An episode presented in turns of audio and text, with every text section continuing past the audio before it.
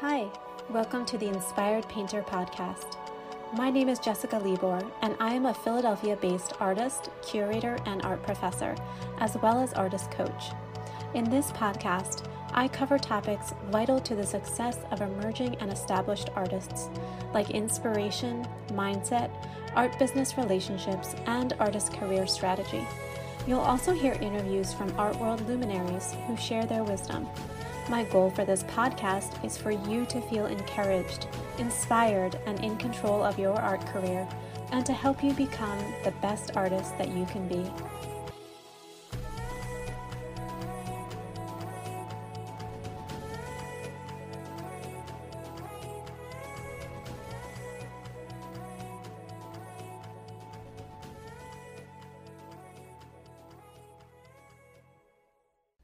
Hello, artist friends. I hope you're having a great week. I have a very special episode for you this week. I have an interview with Eric Rhoads to share with you that is super useful. And um, it is all about how to create your breakout year as an artist. And um, Eric has so much wisdom in the art world. And for those of you who don't know who Eric Rhoads is, um, he has been involved in the art world for quite a while. And um, I'm just going to read a couple of his career highlights just so you have an idea of who he is if you haven't yet heard of him. Um, but he is behind the scenes of many of the things that you may be involved in if you are a artist in the realism um, kind of world. but he actually owns Fine Art Connoisseur, the magazine. So he publishes that, um, as well as a bunch of other things. So let me get into it. So, Eric Rhoads is a career entrepreneur with 30 years of launching companies and media brands, creating startups, and building businesses, including 40 years' experience in the radio broadcasting field, 25 years in the publishing business, and a decade in the art industry. Rhoads served as chairman of the board of Streamline Publishing Incorporated, a company he founded in 1986. He also serves as a consultant and advisor to companies in media technology, digital media, and art. So he was involved in radio for a long time.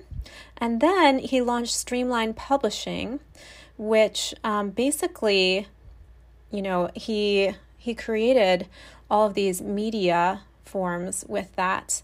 Um, so Streamline launched its first fine art magazine in 2006 and today publishes Fine Art Connoisseur and Plein Air magazines and multiple websites and e newsletters. The company also previously published Artist Advocate. Additionally, Streamline produces the annual Plein Air Convention, a gathering of outdoor artists, the Publishers Invitational, and Paint Russia, both events for painters, an annual art cruise, the Plein Air Salon Art Competition, it also publishes OutdoorPainter.com website and the Plein Air Today and Fine Art Today newsletters. It also has a video division, Streamline Art Video, which creates how-to artist videos. And um, yeah, it recently released the best-selling Eric Rhoads Art Marketing Bootcamp video.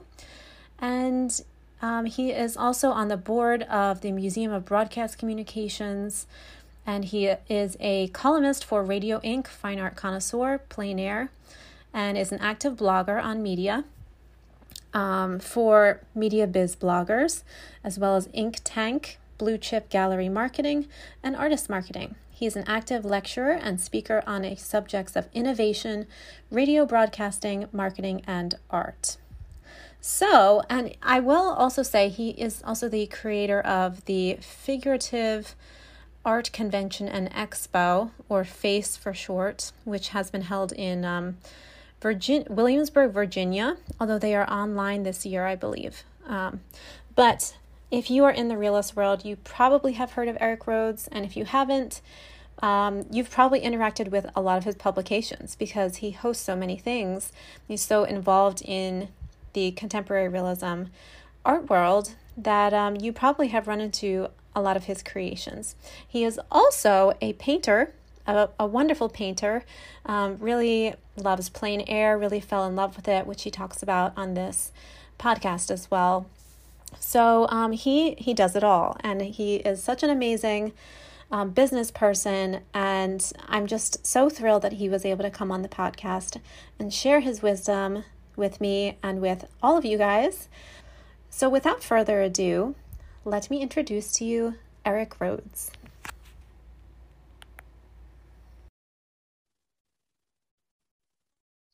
Well, hello, Eric. I'm so excited to finally meet you. It's so nice to see you. Jessica, it's my pleasure and congratulations on your beautiful artwork. Thank you so much. I appreciate that. And you as well. I've looked at your artwork and um, I've listened to your podcast. In fact, I heard about you through my friend Nancy B. Miller, who is an avid plein air painter.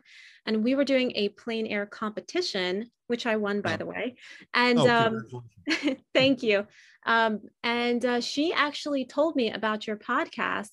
And I binged the whole thing in like a week as I was painting. And I was just so impressed by some of the ideas that you had. I thought they were so useful. And the podcast I'm talking about is the Art Marketing Minute. And um, oh, okay. I wondered which one because I have two podcasts. Yes, yes. Um, yeah, I discovered the other one after I ran out of episodes for the first one. But um, yeah, I uh, I I loved it, and I thought it would be so amazing to have you on the podcast. So thank you for being here.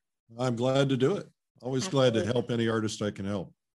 Yes, and um, tell us, tell the listeners your your main goal. My main goal. Wow. Yes, eliminate eliminate the idea of the starving artist, right? well, I I did not grow up as an artist, and I did not grow up in an art community, and and not even a much of an art background. Mm-hmm. And once I discovered art, I had already established myself in business and had, as an entrepreneur, uh, built a, a bunch of different businesses, started some magazines and some other industries. And once I became an artist and I started encountering artists, I realized that uh, most of them did not understand the principles of marketing that I had learned throughout my career uh, mm-hmm. uh, in the radio and television industry mostly and it crossed my mind that they needed some help. And and what ended up happening is I was uh, doing the plein air convention. It mm-hmm. was a brand new convention for us. First year was in Las Vegas. We've done 10, nine, nine since then. Mm-hmm. And I was trying to figure out how to goose sales, quite frankly, because it was not going as well as I had hoped. Mm-hmm. and I announced that I was going to do uh, every morning. I was going to do art marketing boot camp at the plein air convention that year and teach people how to overcome the idea of be, being a starving artist. And so I, I did. Of course, what ended up happening is I I ended up doing an art marketing blog. I ended up doing that at every convention. I've done numerous, you know, videos and books and things like that. And as a result, um, you know, it kind of caught on. Uh, and and I think the reason being that you know there are very good people out there who teach art marketing for artists, but I don't teach art marketing for artists. I teach marketing, mm-hmm. and it just happens to be that the marketing principles that I'm employing that I've used throughout my career are being used by artists. And I think the distinction is that uh, sometimes we get a little narrow in our thinking and we think okay well this is the way i need to do things because i'm an artist. Right. But we we tend to you know we tend to sell, tell ourselves well i can't do certain things because i'm an artist. Mm, uh, yeah. and, and uh, as a result i think it's just best to to try and figure out and understand the basic marketing principles. And if you get those down then you can decide what you're going to use and what you're not going to use.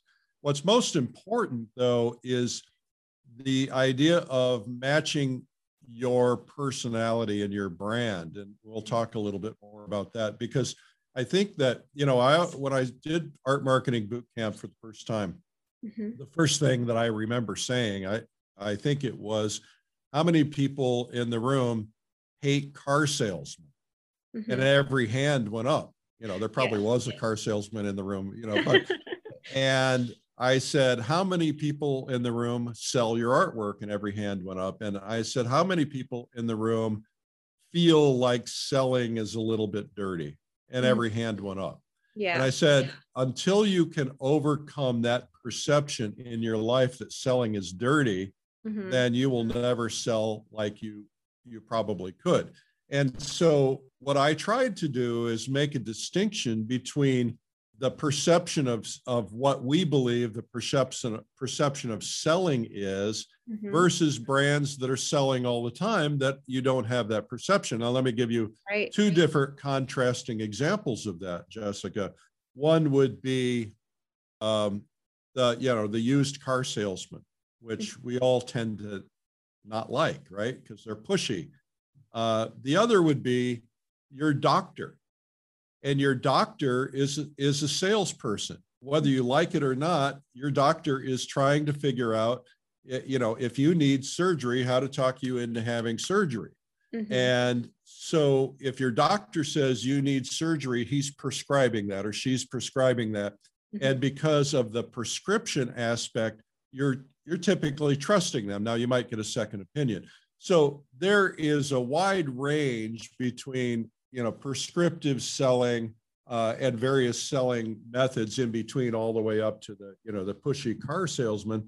Right. And the thing you that we have to understand, excuse me, the thing we have to understand as artists is that we are um, we we have to be in a selling mode a mm-hmm. big part of our life and we have to embrace selling but we have to use selling this within our own comfort zone you don't have to become someone you're not or something you're not. You don't have to employ techniques, but you do have to understand that there are people out there who need to be nudged.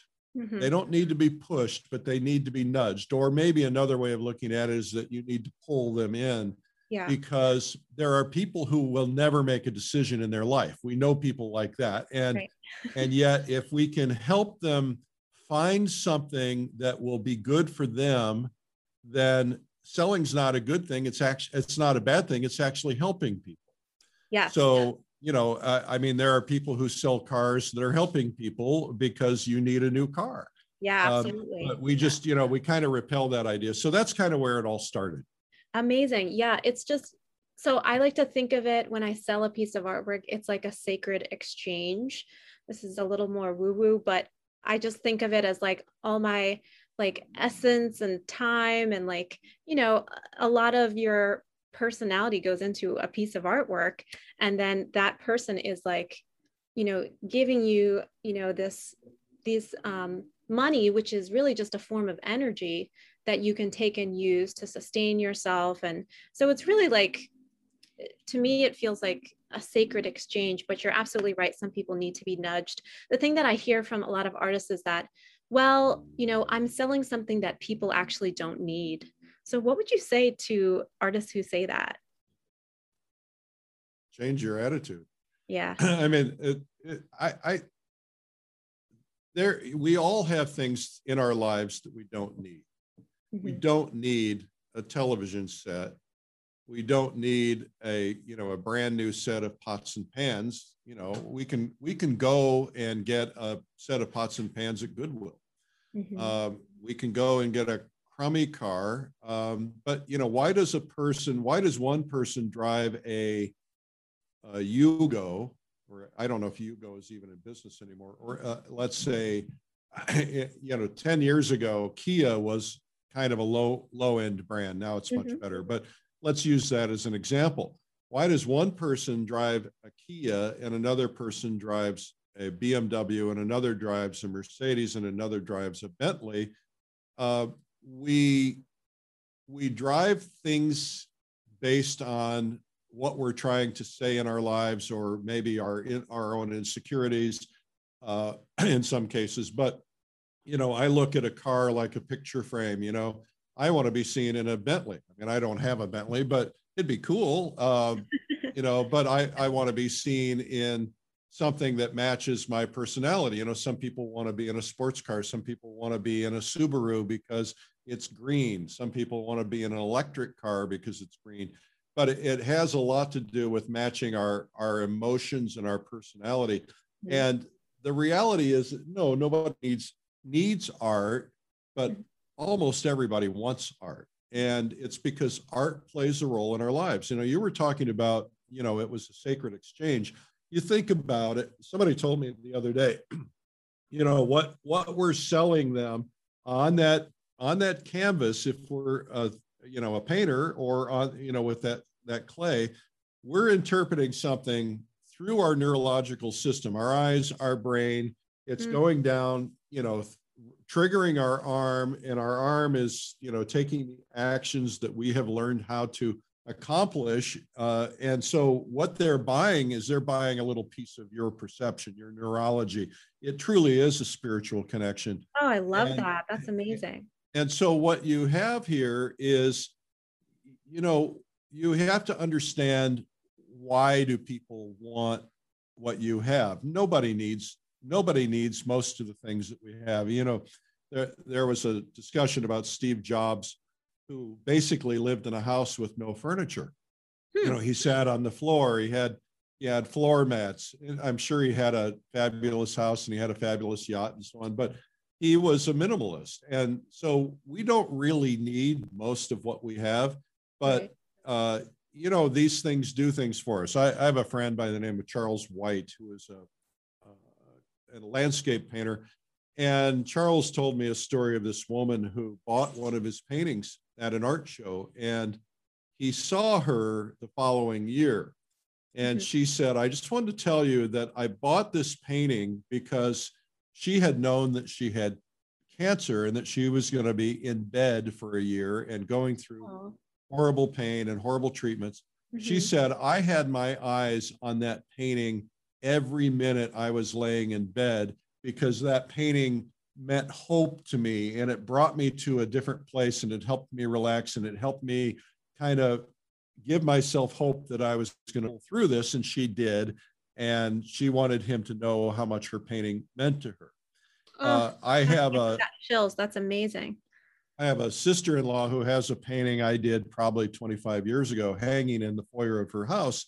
Mm-hmm. And every person that walks in that comments on that painting is transported to a different place. Mm-hmm. And she says that's interesting to watch because everybody says, Oh, I know exactly where that is. And none of them are right. Mm-hmm. But it's it's a place that has an emotional resonance in their head, something that is meaningful to them. And so, you know, as a matter of fact, if I were to name the, if I were to say, you know, the fields of California, uh, mm-hmm. uh, that would probably ruin it for some people. But right. you know, some people think it's a field in Kansas or another one in Europe or you know or something, and it was a tree with a rope swing. So people make emotional connections. Art is an emotional purchase. Now we have to understand that all purchases are emotional that yeah. uh, we buy by emotion and we rationalize uh, by non-emotion, right? So we will tell ourselves, uh, you know, I'll give you a great example. So I was in a gallery the other day. I I stumbled into it. I was driving through Vermont, and my friend said, "Hey, uh, the Amel Ga- Amel Group A gallery is just up the road." I said, "I didn't know it was here," and so we went there. I met with his daughter and I wanted to buy one of his paintings, and there were very few left because uh, he's a you know a classic from the from another generation, and and so there was this painting there, and I, I fell in love with the painting. I just I just it really talked to me, and there was something about it, and plus there was a I hate to admit this, none of us want to admit this, but there was a a little bit of a, a nugget of status in there. It's like, hey, you know, I can beat my chest. I have an Emile Gruppe painting. Yeah. And uh, uh, and so uh, and, and that's how people sometimes think. And so I I'm thinking, oh, I really need that painting. And then the other part of my brain, you know, you got the angel on one soldier, sol, uh, shoulder and the devil on the other shoulder, and the other part of my brain is, yeah, but you can't really spend the money, and yeah, but you know, how are you going to tell your wife, and you know, all this stuff. Well, I, you know, those are the things that people go through, but the emotion won. I, you know, ultimately I said, I'll figure those things out. But mm-hmm. I had those thoughts. And so people have those thoughts when they walk into a gallery. And I think the the thing that is important when you're selling paintings is you want to some paintings will stimulate uh, some individuals into an emotional state but some paintings, uh, that same painting will st- not stimulate some people into that emotional state. So uh, if, if you study um, personality types, there are essentially four personality types, and I won't get into them right now, but mm-hmm. half of the personality types can get there on their own. Half of the personality types would never buy a painting or a car or anything else unless they are kind of nudged because they can't make decisions or maybe you know they're, they're thinking about money only and and so that's where the sales process comes in you know we've all been in galleries and you've seen somebody go in i'll take that one that one that one and oh that yeah one. i love them that happens yeah we all do but we also have people who come in and they're you know they're like on the fence and i had this couple walked in i had a, a painting in, in a gallery in santa fe and it was a i had it listed at $12000 mm-hmm. and it was um, you know I, I just happened to be there visiting the gallery and i didn't even tell them i was the artist i was listening to their discussion mm. oh honey I, I really love that we should get it and he says oh i really love it too but it's $12000 and mm-hmm. oh but you know and and they were you know going back and forth in this dialogue because you know the money was what was stopping them. Right. And ultimately, they the, the money won and they didn't buy it. But uh, but if I've since learned if if I can get the story in their heads, it mm-hmm. makes a difference. So in my marketing book and in my training and things like that, I always talk about the importance of telling the story.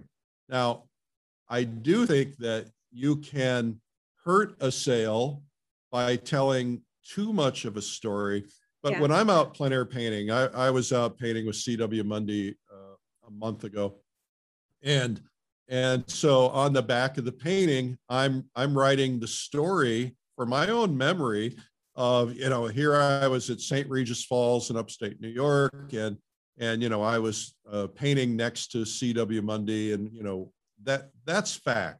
The problem is that fact isn't doesn't you can't romanticize or emotionalize fact but mm-hmm. if I tell a story for the gallery, I oftentimes, not always, but try to, I oftentimes try to write up a story that will help someone kind of sink into yeah. uh, a trance. Now, I'll tell you a little trick that I use. Uh, I do a blog every Sunday morning called Sunday Coffee, and I have a quarter of a million readers.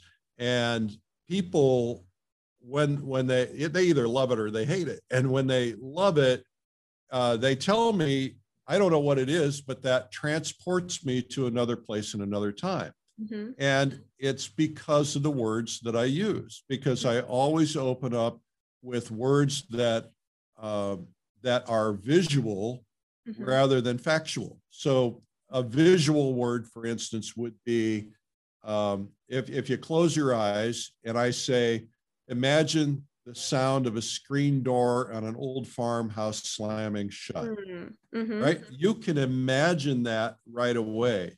Yeah. And what, what I do, yes, and I always use three of those. You'll notice that because once I get beyond three, you're in a hypnotic state.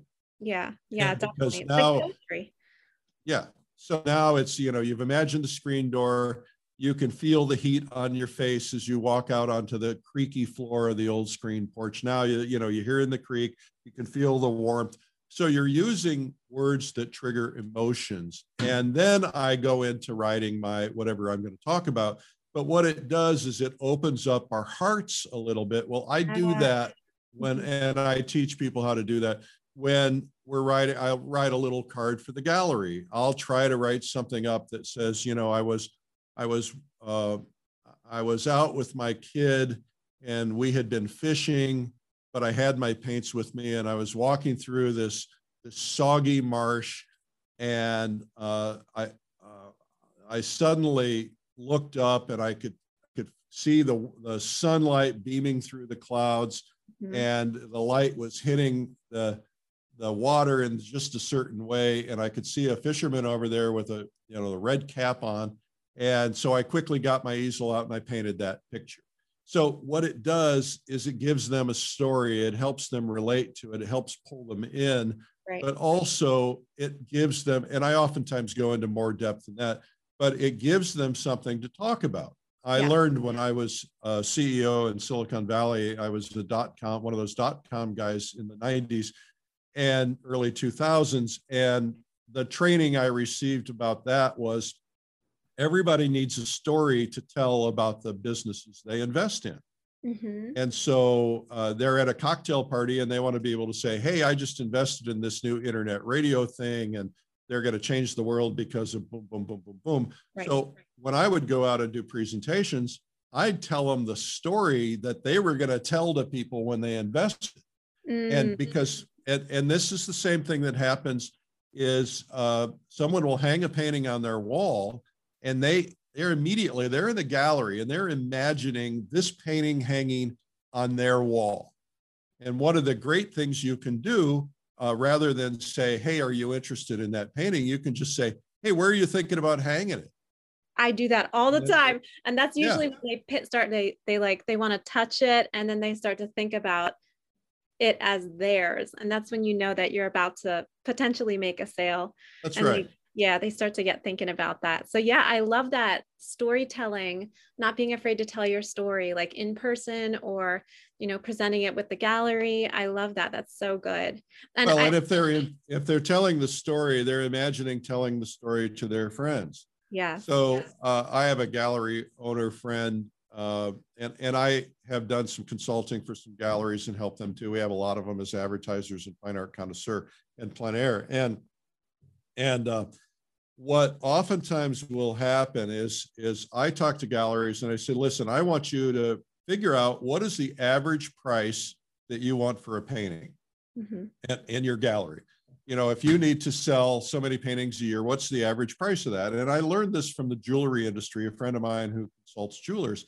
And basically, what they do is if you go into an engagement ring store, they will, you know, you'll see hundreds of rings, but you'll see one that's under a spotlight. And you'll go up and you'll look at that ring, and the tag is kind of twisted so you can kind of look at it and read the price.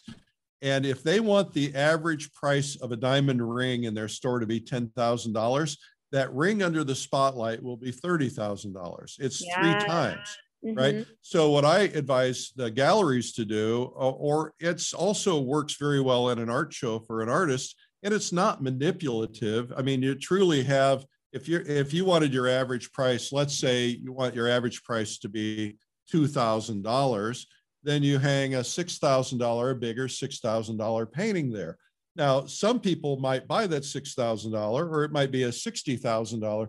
But the idea is when they see that, they fall in love with that, they go, well, I don't want to spend 6,000, but I, I'd spend 2,000 all day long.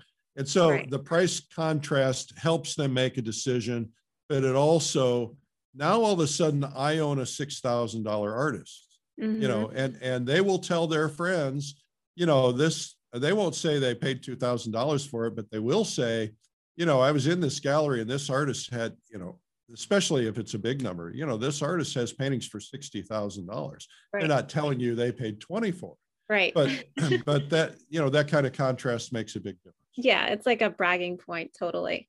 Well, um, I know that we had a little structure here for um, what we were going to talk about, so I want to respect your time with that.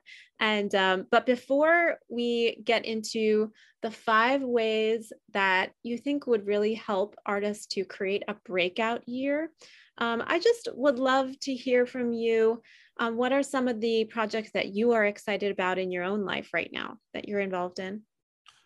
Um, I, I made a commitment a few years ago that I wanted to teach a million artists to paint, and I want to help artists figure out how to how to make a living. I don't like the idea of starving artists, as we talked about. So, I right now I'm doing uh, because of COVID and and hopefully after COVID, uh, I'm doing online virtual conferences. I Mhm. have one coming up uh, in, I think on August 18th. It's a four day, uh, three days plus a beginner day, optional beginner day uh, on pastel painting. It's called Pastel Live. And on these virtual conferences, I get the world's leading artists from, from countries all over the world. Mhm. And uh, we teach art. And so I have one called Pastel Live. I have one called Realism Live coming up in November. which uh, Jacob Collins is going to be teaching. And, you know, I've got a whole list of people that we're going to announce. Uh, I have another one called Watercolor Live, which we do in January. And then I have another one called Plein Air Live, which we do in March. We have the Plein Air Convention coming up in April. I am taking a group of artists to Russia uh, in mid September to paint for two weeks in Russia. Uh, I've got a group of people going to New Zealand in, in March. I have, um, uh, gosh, I don't know. I, I have the artist retreat, Fall Color Week coming up in in, um, in September, uh, September, late September up here in the Adirondacks. So I, you know, there's a lot going on, but the goal yeah. is to kind of be like Disneyland for artists. I, artists, I love that. Most art, most artists I know want to be better and so almost every artist who's worth their salt is always trying to improve. So they want to learn. So we have, you know, we have Liliedahl, Streamline, and Creative Catalyst art instruction videos. We have a TV channel now on Roku called Paint Tube. Uh, you can get it on Apple TV, Amazon TV, uh, Amazon Fire, and so on. And so we're trying to teach artists how to paint. We're trying to teach artists how to sell and we're trying to give artists fun things to do so they can connect with their community. Yeah. Uh, so we're so, doing all that, and then as you see here from the the logo, I do um, I do art school live every day at 12 noon on social media. It's a live stream on Facebook, Twitter, Twitch, um, everything wow. you name it, and, and then and and we've had audiences about as high as 150,000 people in a day. Uh, yeah. So we, you know, we're doing a lot trying to get people excited about learning. You know, the thing that when I learned to paint, I almost gave up several times because I was having big frustration. And then I discovered a guy who uh, who taught me how to properly, and he said, everybody wants to overcomplicate it. So he came up with a simplified version of teaching and wanted to get me engaged right away. Well, he changed my life. And I'm here today speaking to you because that man got me interested in art, taught me art, and made me feel as though I could make some accomplishment. So my big goal is really just teaching people to art, uh, to do art because art changed my life. I you know, I was just all business and, you know, I wasn't really all that happy. When I finally got into this and started helping other artists and seeing how it changes their lives, I mean, we've, we've literally taught hundreds of thousands of people mm-hmm. how to paint. Uh, but I believed I had to have talent. And I believed that, that certain people who could do these things had skill sets that I couldn't learn because those skill sets were, were born into us, right? Mm-hmm. And the reality is that all of us can learn to paint, all yeah. of us can learn to draw. And it's a process that we have to learn. And, and we just have to be willing to understand that mistakes drive the process. Mistakes are part of what we need to do to be able to be successful. And we got to stop beating up on ourselves and telling ourselves that uh, I can't do it because I don't have the talent. Well, you can do it. You do have what it takes, and you don't have to have natural talent. Now, some people do. Yeah. But yeah not very many, really. Most of the artists I know are learned. Mm-hmm. Absolutely. And I remember one of your podcasts actually was all about that. And I thought that that it's so true. And I, um, I studied for a little bit at the Florence Academy of Art and the Grand Central Atelier. And, wow. you know, they really, I'm sure you know all about that. I mean, they the way that they train you is so mathematical and so science based and um, you know so practice based people are amazed that you can do that but then once you get into the nitty gritty it's like oh you know if you can do a math problem if you can drive a car you know if you can like write a sentence if you have like basic um, you know coordination you can learn how to draw and you can learn how to draw well. And that's even what people, i always tell my students. even people who don't have basic coordination a lot of people think they don't have it and they actually do. Mm-hmm. you know it's like like you say it's it's a recipe. If you can follow a recipe you can learn mm-hmm. exactly well, thank you so much for sharing that. All of those sound absolutely amazing. And we're going to put the links to all of those in the show notes so people can, you know, find out more about that and sign up for those. So that'll be really great. And did you say that you do a live every day? I do five days a week. When COVID hit, I felt like I needed to do something because people were freaking out. So a week after the quarantine started, I I launched a daily show and I did it every day, seven days a week for seven months. Mm. And then I got exhausted. So I went to five yeah. days wow. and I did it for a year. And then my dad died. And so I took a couple of months off to deal with all that. And then I brought it, I came back again recently. So I do it five days a week. Amazing. And, uh, Is and that, it's a lot of fun. And so, uh, you just follow me on Instagram at Eric Rhoads or on okay. Facebook at Eric Rhoads and, and, or any of our brands, Streamline Art Video, Fine Art Connoisseur, et cetera. And Realism Today mm-hmm. is our big uh, Instagram page, got a couple hundred thousand followers, and we put it on there, and we put it on Plein Air Mag on Realism on on uh, Instagram and some other things. So it's out there. You can easily find it. The best way to find it is just go to YouTube, YouTube, and search my name, Eric Rhoads, or to go to search Streamline Art, and all the years worth of content are there. Plus, we have lots of free samples of the hundreds of videos we produce and things like that. Amazing. I am just in awe. That's amazing. All right, so let's get into the five tips for um, for creating your breakout year as an artist. And I I wanted to talk about this because I know so many artists feel like they have you know really dedicated a good portion to their lives learning the craft. They they're they're very good. They're um, technically proficient um, but they they keep doing the same things um, and they keep coming up against a wall for like um, for their art career it's it's a sense that they're spinning their wheels. And a lot of artists are frustrated by that that i've talked to that like they're not getting the museum shows they're not getting the interviews they're not doing this they're not doing that. They're not to the top level that they see other artists reaching that uh, when they look at objectively the work it's like the work's not that different. So i would love to hear your thoughts on five ways that artists can create their own breakout year um, and yeah, anything that you have to suggest. I may have more than five, but let me just say this first. Uh, there was a movie that came out years ago called Field of Dreams, and the theme of it is if you build it, they will come. it's not true. the uh, if you can become the world's best painter and never sell a painting. Mm-hmm. I've experienced this. I've interviewed artists who, who, who won't sell paintings, who haven't sold paintings, who are as good as any artist in history. Mm-hmm. Uh, you have to make uh, this is something that's really important. You have to make a lifetime commitment to being a marketer.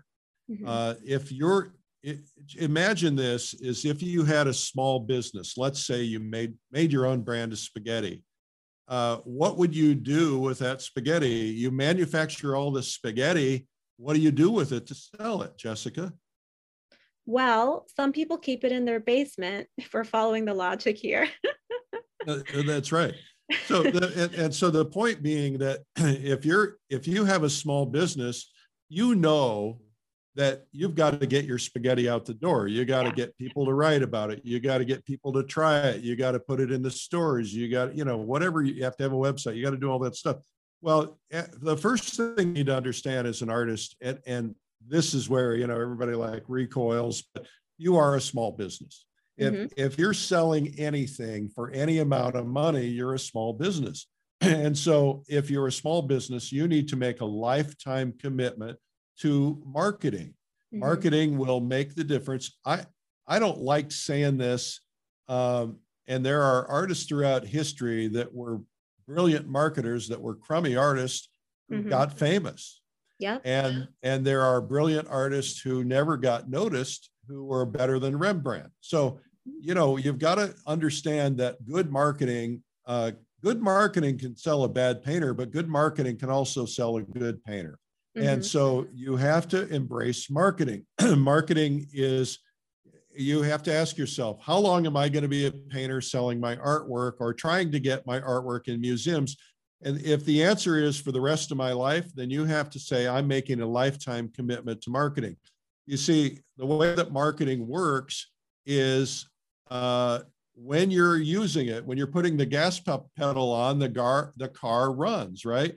But right. the minute you take the gas pedal off, the car will drift and then it'll eventually slow down on its own. Well, marketing works exactly the same way.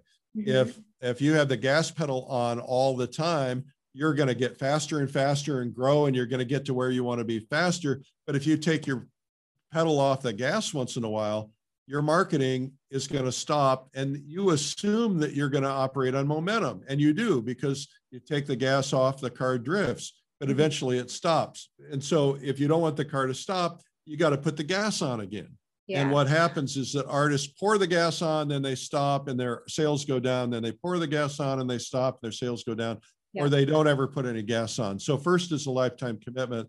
The second thing this is very very important. And artists again most of us don't want to hear this because we're artists you know we want to be creative. Mm-hmm. but we we have to understand that we have to develop muscles in different areas. If i'm an artist i have to develop certain muscles. I have to develop a framing muscle right? I need to know about frames. I need to get it good at frames. I need to know how to put frames together yeah. i have to develop an accounting muscle i need to know how to write checks how to balance my checkbook how to you know do that kind of thing well you need marketing muscles. And if you take 20% of your time, I guarantee you, guarantee you that you will double your sales in one year just by taking 20% of your time on marketing. That means if you paint five days a week, if you take one of those days and devote that to marketing, mm-hmm. you will soar just 20%. Now, if you in the earlier stages, if you really want to soar big, if you take two days or three days and really focus on that, focus on learning, reading, studying, and, and because you got to know what to do. You can't just take the time off and not do something. But if you apply action, you will see a big result. The next thing is you need to define your goals and build a plan. Now, mm-hmm. Um, I met with an artist. I won't use the name right now, but he's a very famous artist, and his paintings sell for two hundred and fifty thousand dollars each. And I said, How did you get your prices to $250,000? He says, I don't know. Ask my wife. So I asked his wife. She was sitting right there. And she said, Well, I just figured how I, I said, How many paintings does he do in a year? And in this case, he does three or four. And I realized how much money we needed for our life and for our house and for our kids and all that stuff. And I took that number and I divided it by four paintings sold, four sold paintings. And that's how I determined my pricing. And so she said, uh, we set a goal. We set a goal that we were going to sell four paintings a year at $250,000 a painting. And everything we do, everything he does is painting those four paintings and making them as good as they can be. But everything I do is his manager. Everything I do is focused on how do I reach those goals? How do I get him in the right shows? How do I get the right advertising? How do I get it exposed? And so that's what that defining of goals will do is if you build a plan, now you have to be reasonable and you can't just necessarily say, well, today I'm making $5,000 a year and I want to make a million dollars in a year. That's probably not practical. It's good to think big, but it's also good to think practical. So if you were to really push yourself from 5,000 how could you get to 20,000? That's a big leap. And then yeah. from 20,000, how could you get from that year to 40,000? And then the next year, how could you get from 40 to 60? So if you build a plan and you need to know how many paintings you're going to sell, and that's different from how many you're going to produce, because let's say you sell one of every two that you produce, then you've got a 50% sell through. Mm-hmm. And so you have to know yeah. that and know your data and define your goals and make a plan. So strategy always comes before tactic, and that's a strategy. You see, most people say, well, I'll buy an ad and see what happens. And then they're throwing their money away. But mm-hmm. if you know that I, I am, I have to sell 10 paintings this month, no mm-hmm. matter what, it changes your mindset. So yeah.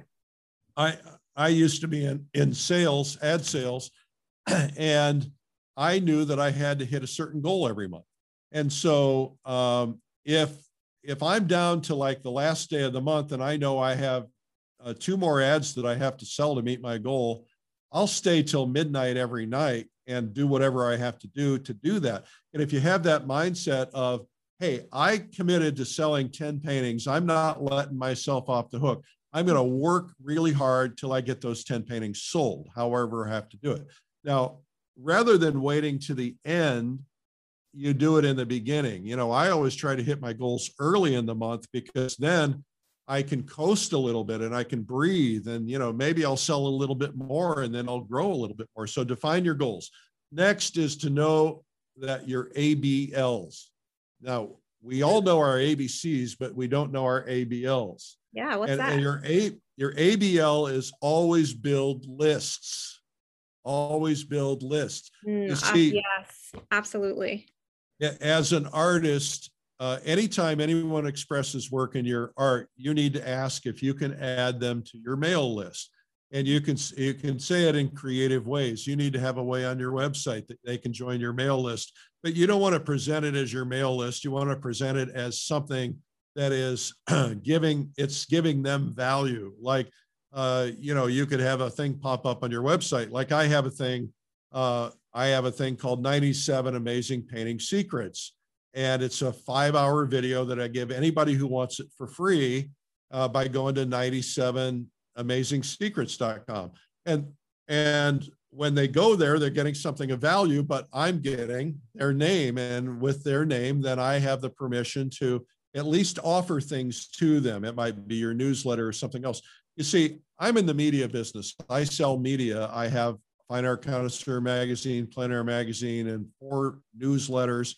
And uh, so I have my own media. You have to pay me to use my own media, to my mm-hmm. to use my media, but you need your own media. Yeah. Now, I'm okay if you want to pay me to buy an ad from me or buy 50 ads from me, but if you have your own list, now you have your own media because now you can send them your newsletter, you can send them new painting announcements, you can send them things that are going to be helping boost you and just by doing that you'll see a big lift.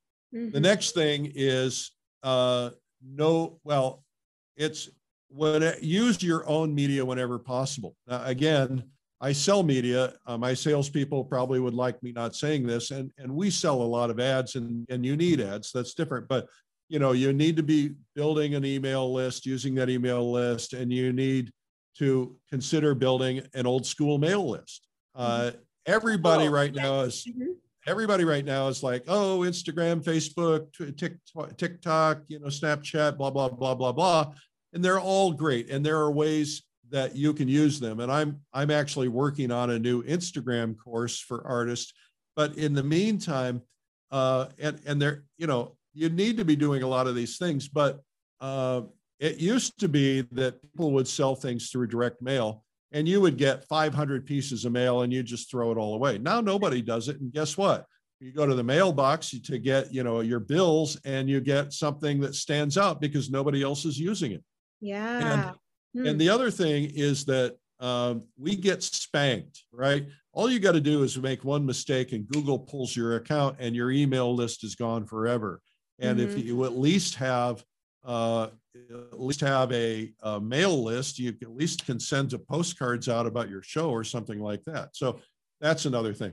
The other thing is leverage other media and other influencers to build your list. And so that is collaborating with, with others. Uh, mm-hmm. Uh, you have friends who are artists who you should use them to tell them about you, and you should help them with their business. Mm-hmm. Um, the next thing is what I call sledgehammer through walls. Oh, I like that. And uh, if if you could imagine, you know, you're trying to take down a wall and you take a sledgehammer, and the end of the sledgehammer is this big. First off, let's try it with a regular hammer. The regular hammer has the end is this big, and you hit that wall and you make a hole that big, and you hit it again, you make a hole that big, and you hit that wall again. You, mm. you know, mm. so you got to do a lot of hits. You get a bigger sledgehammer and you hit that wall, it's got more power, it makes the holes bigger, and so on. But to get a wall down, you don't hit it one time, you hit it time and time and time again. One of the things that people don't understand in marketing, and this is all people, not just artists, is that you have to hammer constantly. The repetition of a message is important. We think, oh, I ran an ad in Fine Art Connoisseur. Everybody saw it. I'm going to get, you know, hundreds of calls. No, you're not.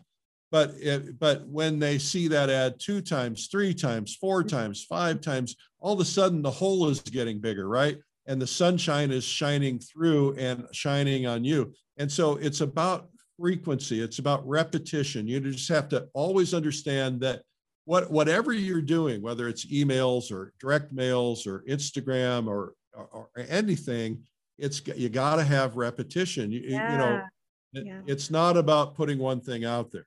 Mm-hmm.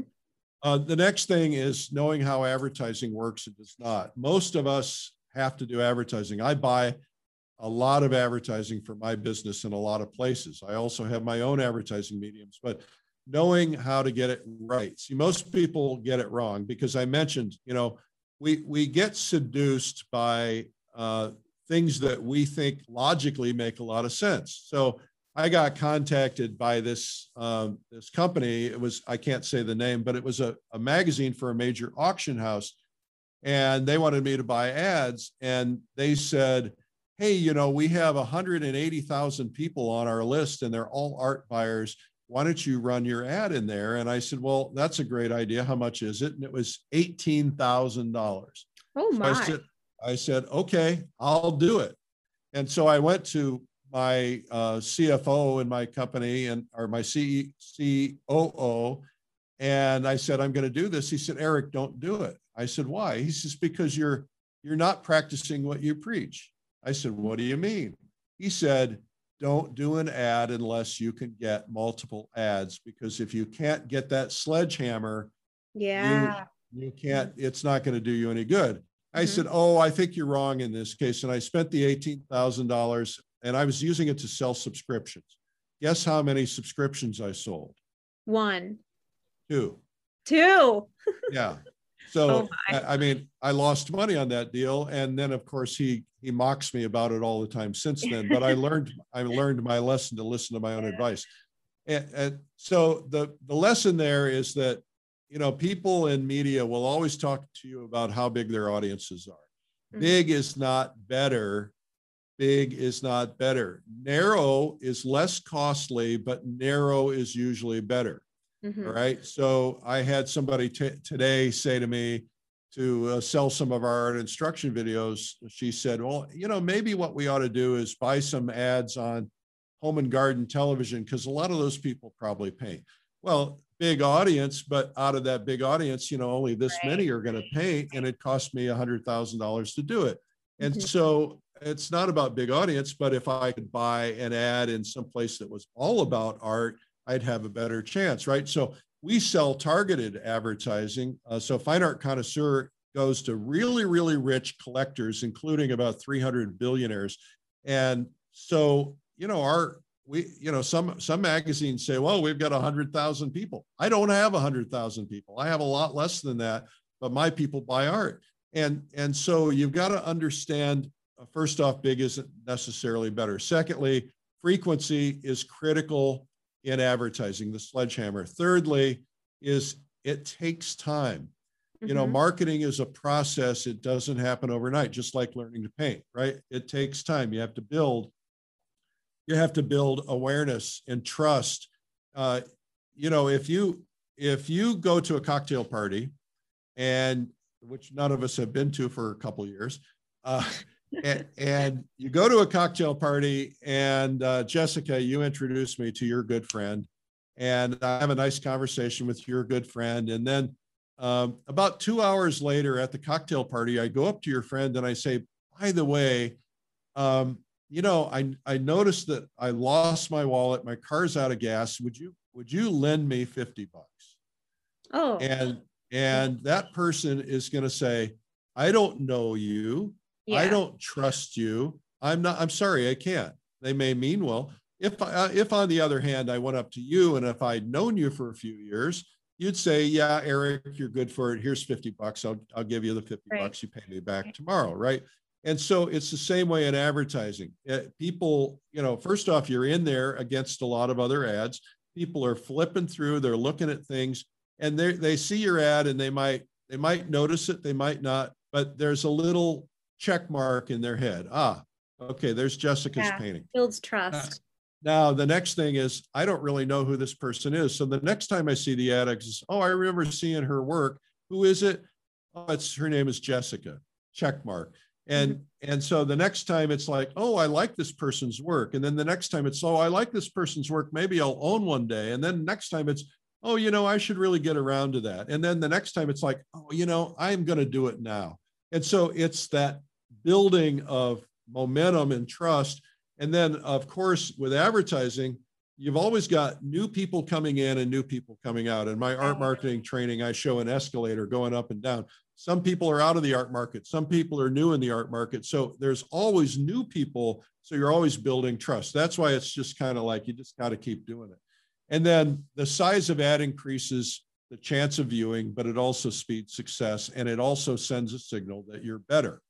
Mm-hmm. Uh, you know, somebody small. I mean, it's kind of the mentality of you drive a Volkswagen and I drive a, you know, a giant Lincoln Continental SUV or something. I mean, bigger in, in, in our minds is sometimes better. Yeah. And so, yeah. you know, if you can afford to uh, go for bigger, but don't, don't do bigger unless you can do frequency. So I would rather see you do a quarter page ad 10 times or 12 times in a row than do a full page ad two times in a row because frequency always wins over mm. size. But yeah. if you can add frequency and size, that's better. Next is uh, social media uh, is a toy for some and it's a powerhouse for others. Most artists are using it as a toy. Mm-hmm. And what mm-hmm. I mean by that, it's, hey, look at me, look at what I can do. And most artists' followers are other artists. And if you truly want to turn it into a business tool, then figure out how to get buyers on your on your uh, social media feeds. And then you got to change the mindset of what you're doing, right? Your social media really should be all about what it is you do. Mm-hmm. And you know, and and I make these mistakes all the time, but you know, if you're posting pictures of your cat, uh, unless that's part of your branding or your your imagery, it's not going to do you any good. If you're posting pictures of your friends and you're posting pictures of other things, if your audience is collectors, they don't want to see that. Now, what do they want to see? They want to see things that are relative and related to what it is you do. Right. Yes. And and by the way, posting unfinished paintings is oftentimes a bad idea. It's cool. It's fine to do it if you're if you're doing it with fellow artists because it's kind of like here's my progress. But mm-hmm. most people are like doing this all the time. They're not paying attention. They're going fast and they see, okay, there's a Jessica painting and it's half finished, but there in their mind, it's like, gee, it's not a very good painting.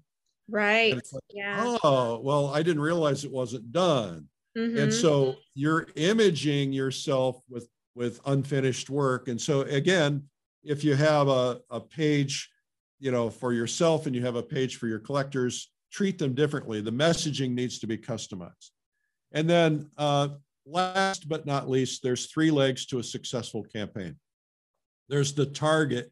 In other words, who do I want to reach? Mm-hmm. You can't reach everybody. You can't afford to reach everybody. So, who is the narrow target that I want to reach? Who's the person most likely to buy my painting? And the best way to find that out is to find out who has bought your paintings in the past. And then uh, the messaging, and that's both the copy of your ads and your newsletters, your headlines, that's the messaging. And the messaging has to talk about them, not about you, right? Mm. Everything's about benefit. If you send out a newsletter and it's like, hey, look at me, beat my chest, I'm wonderful, I just got this award, I just did that. Nobody cares except you. You mm-hmm. care, they don't care. So, what should a newsletter be? Well, you can put those things in it, but you want to twist it so it has benefit to you hey, I just won this award, which means I'm getting more recognition, which means my prices are going to go up, which means your investment in the painting you bought is exactly. going to go up. Yeah. Right. That's kind of the mindset. And so when you're sending out newsletters, send out newsletters that have content in them that people want to see. And rather than making it all about you, start out by making it all about them.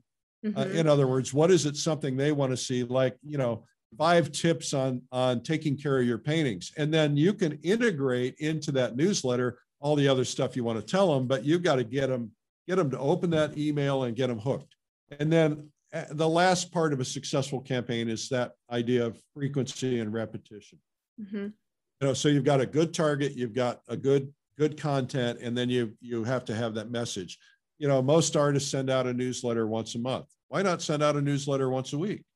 Right, uh, right. Why not take all that content instead of sending it out all in one time? Why not send out one one fourth of it every week so that you have now you have more more frequency.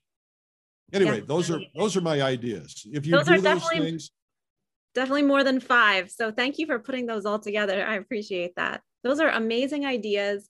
And I just had one thought as you were um, speaking about all this, because most of my um, audience are independent artists you know they don't have a team of people working for them. They don't have a huge budget. And so some of them might be overwhelmed thinking of you know uh, spending a lot of money on advertising and stuff. And i just wanted to encourage them. I recently discovered that you can hire people like um, you know a virtual assistant or something to do all of that very tedious work like outreaches to galleries, outreaches to like potential business contacts.